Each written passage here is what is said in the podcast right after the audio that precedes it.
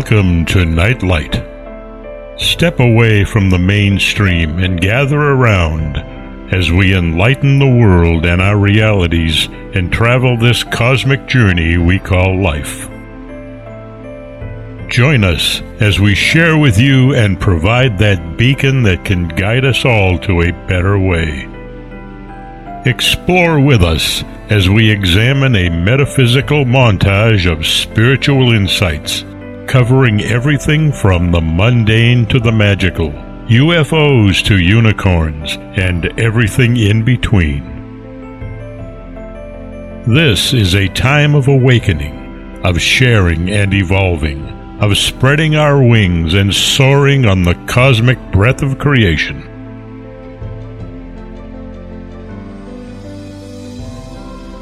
Come and join with other light minded spirits as we weave our lights together to seek understanding, enlightenment, and with a little luck, some wisdom. This is Nightlight, a reminder that you are never alone.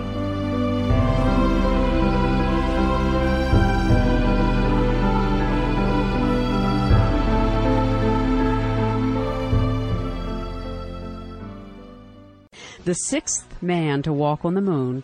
The Apollo 14 mission was NASA's third manned lunar landing, and the historic journey ended safely nine days later on February 9, 1971, unquote. And as Edgar Mitchell's website goes on to say, for Mitchell, however, quote, the most extraordinary journey was yet to come, unquote. And in his book, The Way of the Explorer, an Apollo astronaut's journey through the material and mystical worlds, Dr. Edgar Mitchell, along with Dwight Williams, his co-author, really helps us understand where science and spirit meet, where matter and heaven can join, and how consciousness is one, and we're all in it. And Edgar Mitchell, thank you so much for joining us again. Well, thank you. It's a pleasure to be with you. It is a pleasure of ours as well to um, have you join our audience. I think, you know, we've covered so much of what you have done at the Institute of Noetic Studies and so many of the other things that people can find online at www.ions.org. If, if you could, in a sort of general way, I was rather curious. I mean, I think a lot of people are familiar with the groundbreaking work you do in consciousness as a result of your travel to the moon moon, but describe that experience for our audience who may not know of it.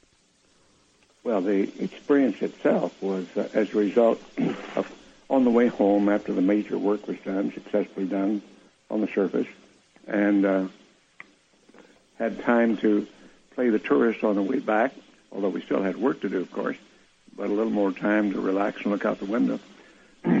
and we were oriented and rotating to keep thermal balance on the spacecraft, such that every two minutes a uh, vision of the Earth, the Moon, the Sun, and a 360 degree panorama of the heavens uh, was visible in the, in the spacecraft window.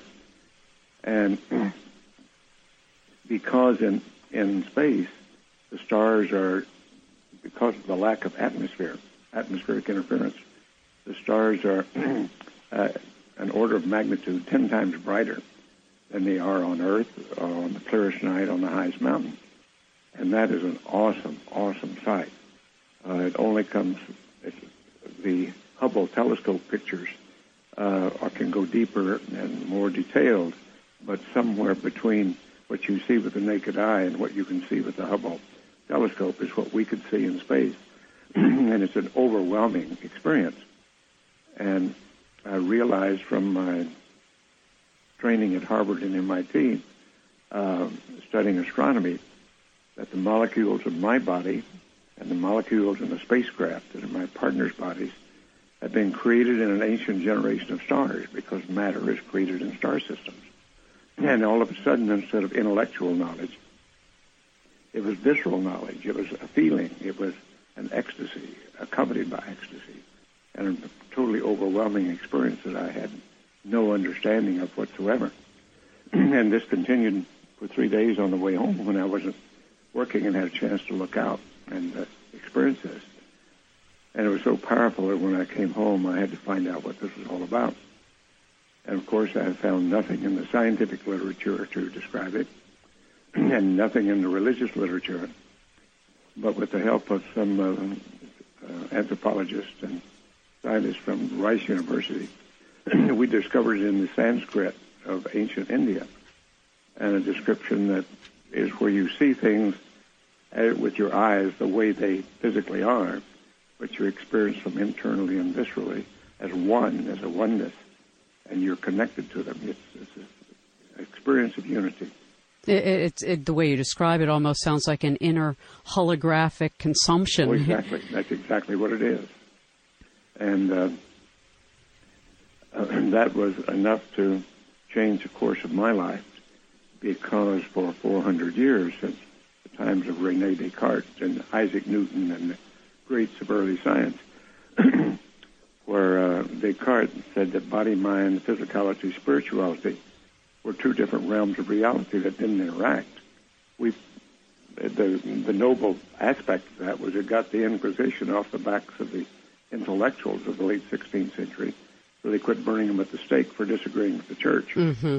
And, and of course, it sidelined all of humanity's progress, which at that point had an opportunity for a real breakthrough.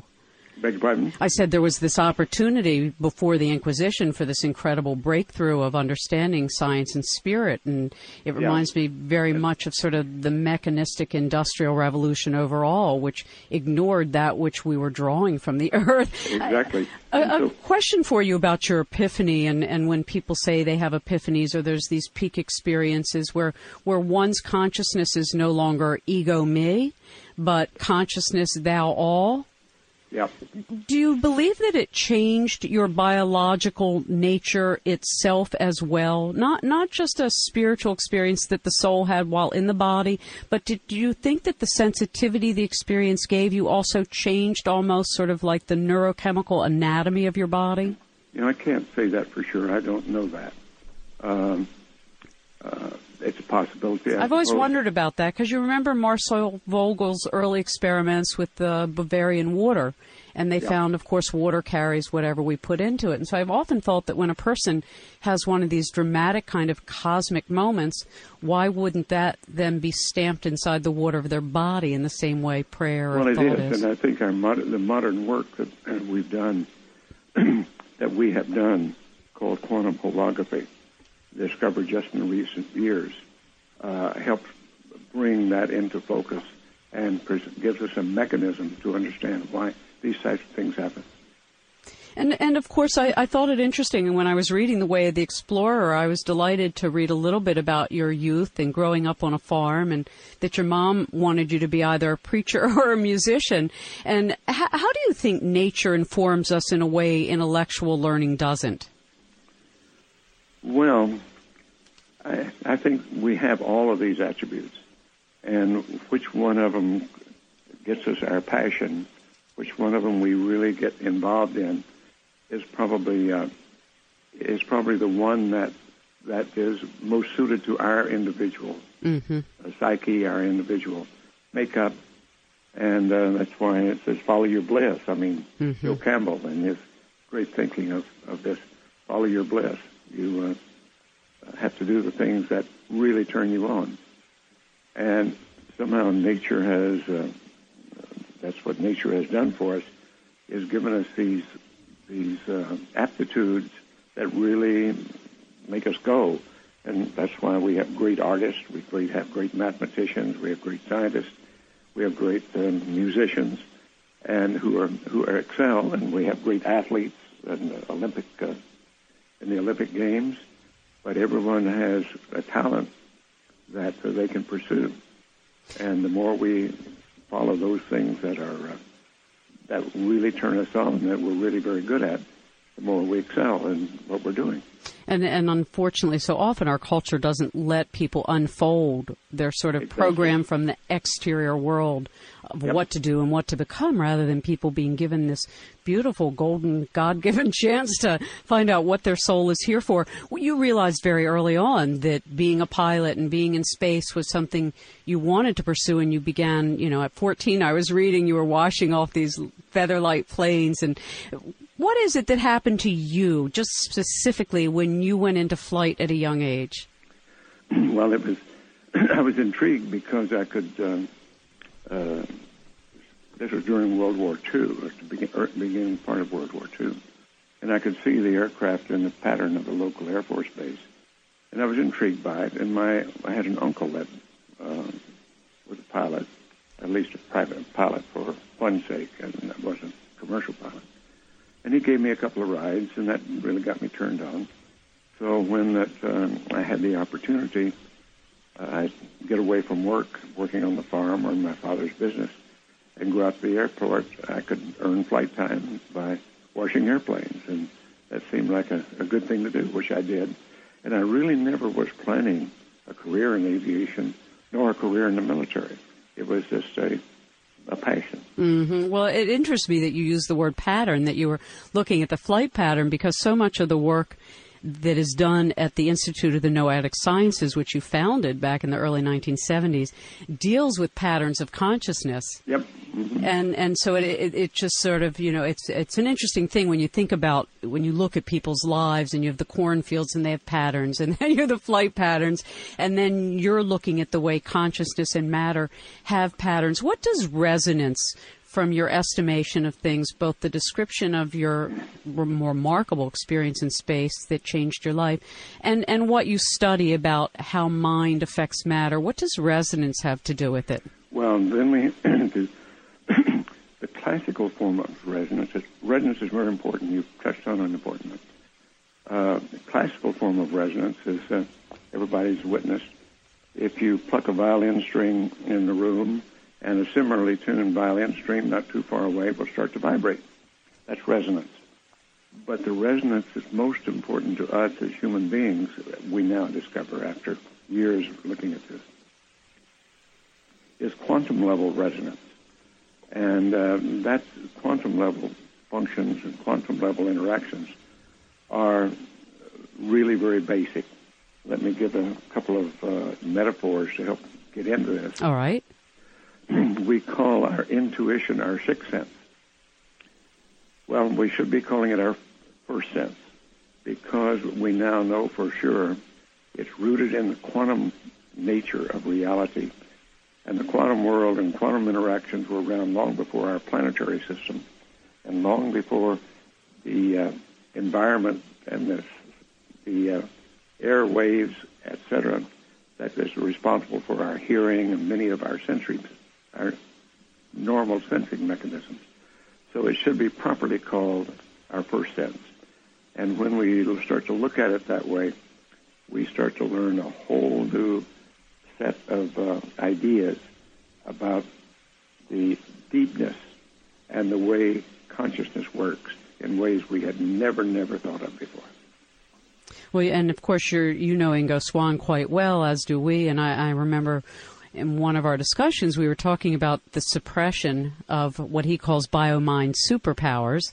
And, and as you point out, our sixth sense is really our first sense because, gee, what would happen if we all got off, quote unquote, the farm together and understood that, that we are both the ship and the navigator? Yep. And, and yeah, there's some pretty powerful stuff coming out of this right now. Well, it, I think it's really remarkable. What we need to do, though, is take a little break, and then maybe we can come back and talk about what's happened in these last 30 years. Because I, I've I noticed in your introduction, well, it's actually your dedication, how many wonderful men and women you've worked with who have since passed on, and it's kind of like, in some sense, um, you represent a whole generation of guardians of spirit, in my opinion who benefit them, people like me, who all came into this awareness when you began the Noetic Institute. I was graduating high school, and so we benefited by your leadership. So I want to thank you.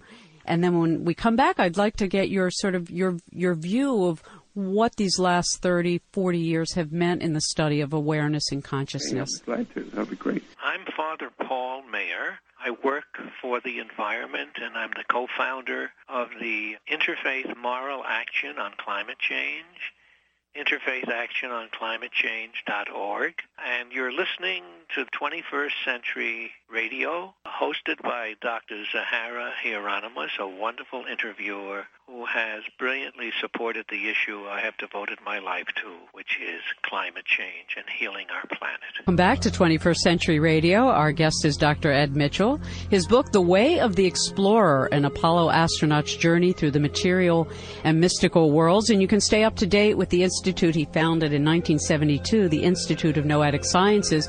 And they post wonderful papers if you really want to appreciate the leading edge of understanding both the relationship between spirit and science, and um, I guess one would say consciousness and matter. www.ions, I-O-N-S dot org. So picking up then on, on that, Ed, going back to 1972 and the fact that you had this amazing awareness that we're all made from these stars from billions of years ago, I guess we're carbon atoms and everything else, but that, but that the universe is a consciousness and we are a member of that consciousness. So when you began your work at the Institute of Noetic Sciences and founding it, what were the primary questions you wanted to answer or what were the primary questions you were asking? Well, and it was uh, at that point in time, the whole area of psychism and was just discounted by mainstream science. Mm-hmm. But the evidence, the evidence was overwhelming that this is was real powerful stuff, and whether we could explain it within science or not, uh, we couldn't at that point. And but the fact that we couldn't uh, shouldn't detract from the fact that we're doing our best to try to find how does this stuff work and that was what uh, was interesting me because I had uh, come to appreciate Dr. J.B. Rhine's work, and that uh, others who had emulated his work, and thus, uh, to me, it was it was just wrong that we in science disparaged it. Well, and you had even carried out some experiments on your own, unbeknownst to some of the other astronauts while you were on board. And that is correct. I did do that and it worked as well um, at the distances of the moon and back and forth as it did in the laboratory. Right. So it, it showed you that non-locality is is a real factor in existence. And that's exactly the you said the right word. That is exactly what has come out. What came out of the began coming out of the modern studies 30 years ago was that this is a non-local phenomenon, which means, in lay terms, that means quantum mechanics. And even though for most of the 20th century, physicists had denied that the quantum world pertains to our scale size, to us, um, the, the dogma is that it only pertains to subatomic matter, and that's just simply wrong. Mm-hmm. And uh, it has it took it has taken some real jarring to break that loose and to get us on a proper path and fortunately, some work just in the last 15 years has helped to really overturn that. And that's the area that I kind of alluded to a bit earlier, was the discovery of quantum holography, which is a macro-scale non-local phenomenon. You know, from the many years of interviewing men like Dr. Bill Tiller and Fred Alan Wolf and, and others whom you know and have worked with, um, the thing that interests me so much is the importance, and, uh, and our great sacred traditions have emphasized it, whether it's nativistic traditions or more traditional Sufi or Kabbalistic, um, in self management, that the self governed human becomes a universe unto itself, and that this is really the sovereign kingdom. So when you look at what you're studying and, and what you came, because in the very beginning of your own understanding, I noticed that you asked somebody I also had a chance to work with at one point, Dr. Bob Masters and his wife Jean Houston. Oh, sure. and they were doing some regression work. Yeah, exactly. And and you did that work and and I was kind of curious in your own journey of self-discovery how much non-locality meaning understanding. Sometimes people say, well, Zoe, you and Dr. Bob, you talk about all this far out stuff and quantum mechanics and holography and what's it have to do with me when I drive to work and I go home and I raise my kids and I pay my bills? Yep. So if you can put that in, in a frame of reference that our audience say, oh, well, this is why this is important for all of us. Well, I shall do just exactly that. Uh, but let's start with that little uh, analogy I made about the intuition being our first sense. Right. but the basis of that, this quantum holographic information structure that has been discovered. It's rooted in the fact that the discovery by Max Planck at the end of the 19th century that all matter emits, uh, uh, it's called blackbody radiation, emits radiation. And uh, that was thought to just be random, just random emission. It turns out it's coherent. It turns out that uh, all matter has a coherent phase to it. And that is exactly what Dr. Walter Schempp discovered when he started researching this and discovered, was working with uh, MRI machines, trying to perfect MRI machines, and he discovered this property called the quantum hologram. And uh, fortunately, it has provided enormous new insight into these types of functions that uh, are so important to us here. And it's not only our intuition that is based in the holographic formalism, it is virtually all of our sensory mechanism is tied in with this quantum function. So that all of our sensory mechanism, even though it is subtle at the mathematical level, we have to use we have to use this property to model it. And uh, it, some of it's a little too technical and mm-hmm. to get into this conversation. Well, it, it, what interests me is when you, in your book, The Way of the Explorer, and again, you can go to www.edmitchell, Apollo, and then the number 14 dot com or www.ions, I-O-N-S dot org to follow up after our conversation. And, and Ed Mitchell's book, The Way of the Explorer, is a new page 2008 release. Is, as you described in the beginning of your book, when you would get into a plane, it was if your consciousness became one with the plane. And I know from the many different people we've interviewed relative to the extraterrestrial question, um, it has been said, it is claimed that of debris fields that have been found that there seem to be intelligences that are part of the craft themselves. And um, I wonder when you when you look at the little human being, you know, a, a vessel of its own traveling through space experience, um, whether you think that's part of our future technology, that this understanding of of the quantum mechanics of consciousness and, and science that there that matter and spirit really need to be integrated that our craft or our technologies will mu- be much more integral to our mind than just outside of well, ourselves. Well, we, al- we, already have in the, in some of the modern aircraft mm-hmm. uh, interactions like that of using brain waves to help uh, understand functions and control functions. So it's not so, it's not in the distant future. It's right here on top of it and uh, that's already a part of it. Now you're right. There is the lower, and I don't have any personal knowledge uh, of this, and haven't been privileged to be working in that area. Uh, but but yes, it's the so-called UFO phenomenon, and the uh, the folks that have visited us and their machines work very much along those same lines. Now I can't speak to that at any any level of confidence but uh, that's what I'm what I'm told too. And and so when we look out at this very delicate horizon of where we are, and as you point out, your travels in space, it, this was an advance for all of mankind, for all of Earth beings. And you said we're at a point where when we travel off planet together, we're Earth beings, which is something my husband has said since the 60s. And and so when you then look at, I mean, your your life is such an interesting demonstration of the journey, the solar journey, you know, of setting your mind to doing something, struggling against great odds, accomplishing it. And I think, as Dr. Larry Dossey put it, coming back to share it, the hero's journey. But it's really the story of every human being. Yes, it is. It is. It is really uh, where we're going. We have to uh, put it in rather crass terms.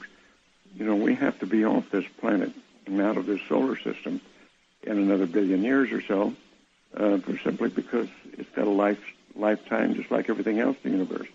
And if our species is to survive, we're going to have to move on. And okay, it's way out in the future, but those are the terms we have to be thinking in. And we've been very provincial, mm-hmm. we've been very earth-centered, and all of that's very important. But at some point, we have to evolve past that, and that's where our future, that's where our destiny has to be. And what do you think prevents that kind of? Uh, I, I mean, it's interesting. The Rambam, a great Jewish philosopher, of many centuries ago said that the reason we lost prophecy was the lack of imagination. And that when imagination returned, we would be able to speak as one with the one. Well, I, I don't really agree with all of that, in that I think we have, okay, we've had our setbacks, but by and large, um, we have evolved, and in the uh, in the last 400 years, particularly in the last 100 years, we have evolved so rapidly and uh, uh, produced so much creativity and technology that is about to overwhelm us. Mm-hmm. I mean, we've, we've gone too far the other way. Right. I tell a real quick story you know, that, uh, um, in my talks that point out that my great grandparents went across from Georgia to West Texas at in the 1870s after our Civil War to start a new life. And railroads weren't complete across the South and the West, and automobiles hadn't been com- invented, and electric lights hadn't been invented. And my father was born shortly after the Wright brothers flew the first flight, and I went to the moon. Mm-hmm. Now that's from covered wagons to going to the moon in less than a hundred years. And in the thousands of years before that, our transportation was on foot or horseback or cattleback or camelback or elephant or whatever. But our technology only really took off at the at the near the second half of the 19th century, and produced both the marvels and the problems that we're now suffering with.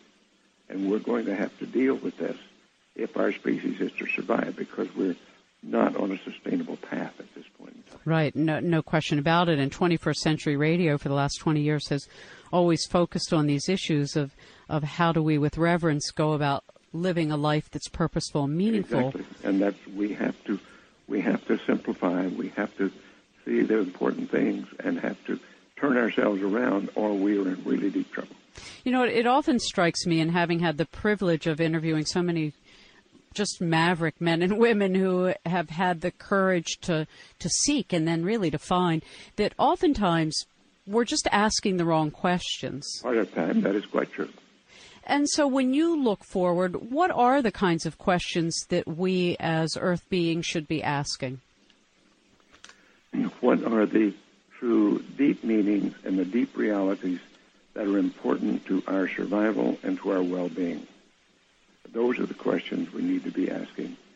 And and the answers that come out of that, were how many new improved boxes of Tide and how many new VCRs and how many new automobiles do you need a year? Mm-hmm. In other words, what does simplicity have to do with this? It has a lot to do with this. And the point is right now that the best estimate are that our planet can sustain uh, a population of roughly 2 billion people with the lifestyle and abundance and consumption patterns of modern industrial society. And we already have 4 billion, uh, I mean, 6.5 billion. Mm-hmm. And so something's got to give. And we have created it. We're going to have to change it. And uh, that's the problems we face. And there are many, many things that we need to be doing and must be doing if we're going to solve this. But we created it, so it's up to us to resolve it.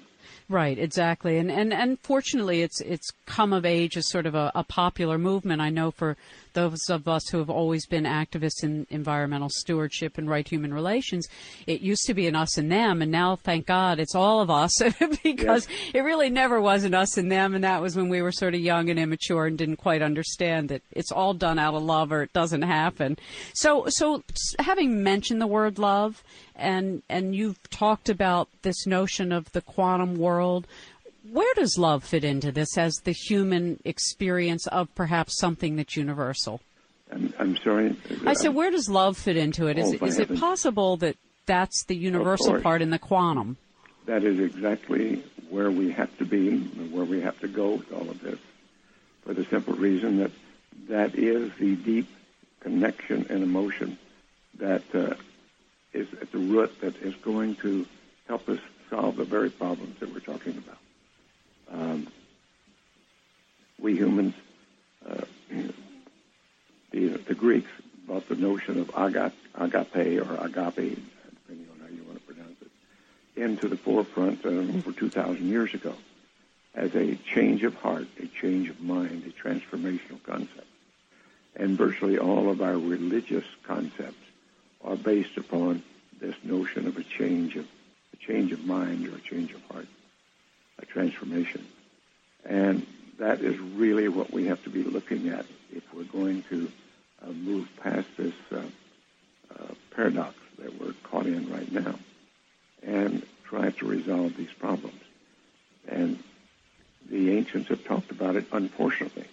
I think our formal processes have obscured that transformation is really the, the necessary thing, and that brotherhood and we're all one is really the deeper, deeper message. But some of our most radical religious concepts are denying all of that and taking it a fight to the finish, as you were. Yeah, exactly. Precisely the wrong, the wrong course. Exactly, and and so it, it, takes everybody of any every in any faith to appreciate that at core it's all the same, which is supposed to be unity and and refinement and elevation, and and and and yet you know even in our education system that's educated out of a child. And so it seems to me, I mean, I've interviewed an awful lot of wonderful educators who are so concerned about the the mechanization of education at this point. Even even the rhythm of building things is falling out of people's hands, and instead it's all done on computers. And there's a concern that some of the modalities of human intuition, which involve the tactile sensibility and the aesthetic of, of judging and balancing, is going to weaken because we're going to become so machine focused that is quite a possibility. And but we have all of the um, we have all of the evidence from times past that uh, helps us understand where this comes from and how it how it can best be used. All we have to do is use modern ideas and modern tools to help uh, help grasp this idea better.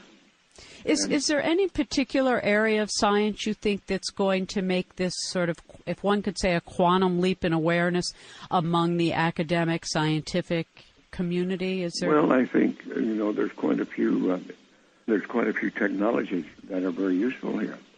Uh, Elmer Green started some of them years ago. Yeah. With biofeedback. Exactly. And uh, Stanislav Grof and others have worked with holotropic breathing. Mm-hmm. And uh, there's a whole series of things that help us uh, get toward these areas. And of course, the most fundamental one of all uh, has been around for centuries is the deep meditation processes that help us uh, quiet the restless mind and to um, uh, get into ourselves and understand much, much better how to use these magnificent uh, minds, mind bodies that uh, we inhabit. But um, we seem to have lost a lot of that. And and it's so interesting for for yourself and all the members around the world who benefit by the Institute of Noetic Sciences. And again, ladies and gentlemen, follow up after the program. www.ions.org is is that it only takes so many humans, you know, to to to make that shift happen. And then everybody walks down the road so easily because all the debris has been cleared away. So when we come back, if you could think, Ed, for a moment of, of when you began this amazing journey after your awareness in space of, of the oneness of, of all life and that it's not just about even the solar system and not just about the earth.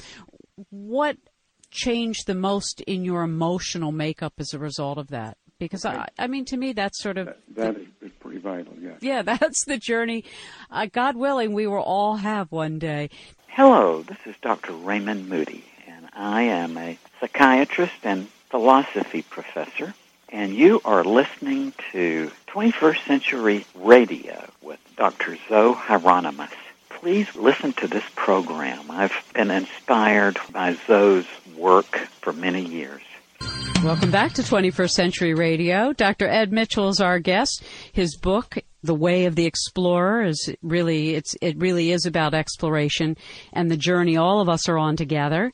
An apollo astronaut's journey through the material and mystical worlds and you can learn more at com or www.ions.org so ed going back to your experience in space when for three days you were experiencing i guess what in the sacred traditions they often call sort of cosmic bliss an awareness that was both having the experience and being the experiencer and witnessing the experiencer um, what changed in you overall, constitutionally, emotionally? Uh, very simple. You lose the ability, or the, certainly the desire. Uh, I don't say the ability; we all have the ability uh, to be violent, to be uh, well, to be the, become the peaceful war. It, mm-hmm. warrior. It is simply not thinkable to engage in violence because that isn't the way the universe is put together. And we have this magnificent ability to love each other. Uh, we are in all interconnected, and learning to see that and live in that way is what this is really all about. It's uh, and when people say, you know, Earth is a classroom, well, the soul knows these things, and we have to sort of refine the personality, I guess, to become egoless in the meanness and in the weeness. Instead, when when you look at at the Mars opportunities ahead of us, or or the Moon, or others. turn our attention for a moment to space travel because given that it's obvious we will be going off planet, it's both a mandate and an eventuality, or um, in, where do you think we'll go next? Well, obviously, we need to explore our solar system, and we will go to Mars in due course. Um, there's you know, a lot to be done before we get there. But I like to say in my talks, when we go to Mars, right, uh, provided we don't blow ourselves up with our stupidities before then, mm-hmm. uh, and look back at this tiny little planet called Earth, and we'll be much further away than we ever were from the moon, and this tiny little planet looks like just a little spot in the sky. It would sound kind of stupid to say it came from the United States or Canada or Russia or Germany or Israel or Britain or wherever. No, we came from Earth. And we're not ready to do that yet. We haven't got our act together. Mm-hmm. And um, that's the next step. And presumably we will be able to do this in due course and be able to find ourselves and start to operate as a planetary civilization as opposed to the disjointed bunch of rebels that uh, are intent on killing each other and defining on who's God the best one. Yeah, exactly. Exactly. I, I know um, Joseph Chilton Pearce has written a book called The Death of Religion and the Rebirth of Spirit. The title yep. doesn't do justice really to the content, but it's really about a exactly. return to the intelligence of the heart. Yes. And so when we understand this, as you point out, by the time we do go off planet en masse, we'll be more developed, more conscious. And you said, you know, that if there are other beings visiting us, one would one would hope, one can assume that they understand the, that all is connected. And so, the thing that frustrates me, and maybe you have more patience than I do, um, though I have more than I did ten years ago, is, is is when this is understood, and places like the Noetic Institute or Princeton University or others through their laboratories make very clear that all consciousness is one consciousness, that we can heal at a distance, we can remote view, we can communicate without words. Why it takes so long for these understandings to translate into culture?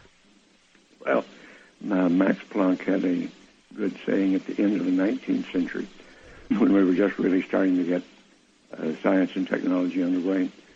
He pointed out that uh, progress isn't made by convincing skeptics, but funeral by funeral. And that seems to be mm-hmm. the way mm-hmm. we learn. Mm-hmm. We don't really change the old generation because we prefer to we prefer our ways of doing it. But indeed, uh, the new generation with new ideas has to grow up and learn and do it. Do it. And that, that unfortunately seems to be our, our fate. Our slow way. Slow way the slow path. I think our dear friend, the late Christopher Bird, used to say exactly that. Either we could do too little too late, or, you know, either you're with me or you're against me. He had he had interesting understandings, but but the truth is, he'd he'd often say, "You just got to wait till the old guard dies." And so, there's, al- there's always an old guard around. yeah, yeah, no, and and and yet also though there are people like yourself, there's people like my husband or myself in my generation and others after me, who you know we tend to be maverick even when we're children. We ask of questions course. you're not supposed to ask and and do things your parents might not necessarily approve of, but it's but it's not to be wild for the sake of anything but finding what's true. And so, given that you've had this amazing lifetime of of daring exploration, what would you say is the key to exploration? Well, the key to exploration is our, our need to go beyond, our need to continue surviving and discovering and finding out how is this universe put together. We still don't know. We have our theories, we have our lore, we have our all of our lessons from the past. But as far as science is concerned, uh, the more we look in the heavens and the more we get back from the Hubble telescope, the more we realize uh, how little we really know about what's out there, and um, uh, that is quite that's, that's quite something. And uh, we have much to learn before we can really uh, get go deep in this universe and utilize everything that's available to us. But um, we must do that in due course. Well, and, and, I think as you make so clear in such a beautiful way, and I don't know who Dwight Williams is, but I'm glad that um, he is acknowledged on the on the cover as a participant in your writing of your story. I'll tell you in a minute. Here. Oh, go ahead. You can tell us now. Well, Dwight put the uh, put the words of uh, good reading. He made he made Way of Explorer. It was a good book, and I do well, but he put good made it good literature so I give him credit for Well, it, it is a wonderful book to read, and it's a great time if people are looking for really a new way of thinking about themselves and thinking about themselves in the universe. Read The Way of the Explorer. It, it seems to me that, that your life not only was for yourself, I think we're all to understand that our lives are for the world. We're not just here for ourselves. And because you set up this extraordinary institute, the Institute of Noetic Sciences, it has now affected research and studies globally. Is is there anything you see as the next step of that kind of institute? Well, uh, there are several things that need to be done, and I'm involved in doing part of it. Uh, this whole notion of transformation, going beyond just saying the words, but understanding how to implement it, what it really means in the physiology and the neurophysiology of the brain mind, uh, understanding that. Then the, uh, this whole approach in quantum physics and quantum holography is opening whole new, entirely new doors in research and understanding to uh, helping us understand our place in the universe and all of the, the mechanics of it much, much better. And we must pursue that because we still are just barely out of the trees when it comes to understanding the immensity and the magnificence of the universe that we're in. Very true, and and I guess for those of us that do study the spiritual traditions, and that's and, all a major part of it, right? Yeah, and I, I agree with you. I mean, I'm a student of Kabbalah, and I find that the Etz Chaim, the tree of life, and its design pattern is being a design of what they say is Adam Kadmon, the first man that all of us are a template of, and that each of us really, when we align ourselves with the magnificence of the cosmic order of things, which also includes some lunar consciousness being more attuned to the moon's phases, we sort of turn on and all those synapses that are in our spiritual anatomy that are then reflected in our physical anatomy. Oh, All of that's true, yes. And so I, I feel that it, to me, oftentimes, as I said to Bill Tiller, who said to me one day on a show, he goes, "Of course, Zoe. You know the universe is ten dimensional." I said, "Huh? Isn't that interesting? That's what Kabbalah says." so, so there really is both an, an inner universe that is as big, I I believe, as the external universe, and and maybe while we're doing this inner journey it will further our outer exploration. It's all interconnected and uh, it's all a part of the great whole and just layers and layers of interconnection. And that's what is our job to eventually understand that. Mm-hmm. Well, you do a great job of bringing it to people's awareness, and I guess your interest in science and understanding how to how the engineering of it is is really important. Well, I think so. And when as we can do things better, the more we understand the nature of the universe that we're in. And uh, it's much it's much more than we've ever thought before. It really is. Thank God for that. And, and so, in, in, closing, Ed, is there anything if somebody said, "Well, here, you know, here's the last question you can have answered," or "Here's the last question you can ask," which would it be? The answer or the question? Well, you know, it's a, just a continuous process, though, and then and uh, we'll just have to come back and try it again if we don't have the last answer. Well, and I, I like the way you wrote about that, you know, for that work in past life regression and whether we're actually remembering something or imagining it, it doesn't matter because it's helping us integrate information. Exactly. Yeah. It, whatever, whatever is reality is reality, and it's mm-hmm. up to us to try to discover it. Mm-hmm. And this is all a part of that process. Well, you make it very simple, and to your credit, I think you know the the gift you bring is not only the passion you have, but also the clarity of of your well, thank you very much for your. Yeah, the way you express it. Well, we really appreciate it and have always appreciated knowing you, and we're so grateful that you continue to um, take your work to the world and share it with others. Uh, praise for the way the Explorers folks is just lovely. Lynne McTaggart, who's been our guest, Dr. Larry Dossey, Fred Alan Wolf. It uh, sounds like the old club. Anyway, yeah, well, all friends. oh no, you, it's a beautiful community, and and that's what's so interesting. One day, Ed, we're going to be the old guard. Getting pretty close right now, though. well, may you have a, a wonderful evening, pleasant dreams, and may all your questions be answered. Thank you much, my dear. Thank you, And too. my best to Bob. I certainly will pass that on. Thank you all for being with us. Find out more on 21st Century Radio at www.21stcenturyradio.com. Remember that all our guest links are there the podcasts are archived. You get more information on the different speakers around the country. And again, follow up with Ed at www.ions.org.